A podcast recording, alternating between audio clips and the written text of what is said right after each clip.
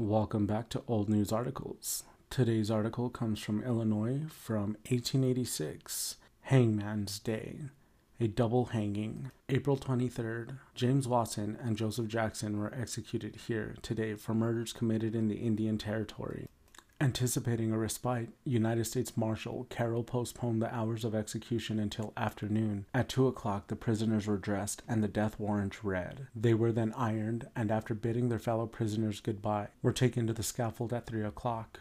Before being handcuffed, Jackson attempted to cut his throat with a bottle which some prisoner used as a flower vase, but was prevented by the guards after he had cut an ugly gash in his neck.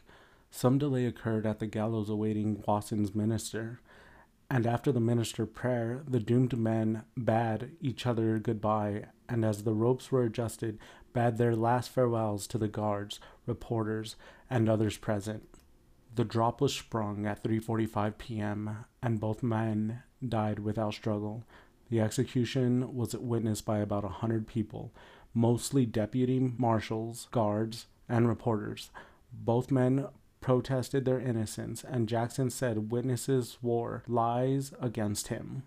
This makes 71 men hanged on the gallows within the past 12 years, all for murders committed on the Indian Territory.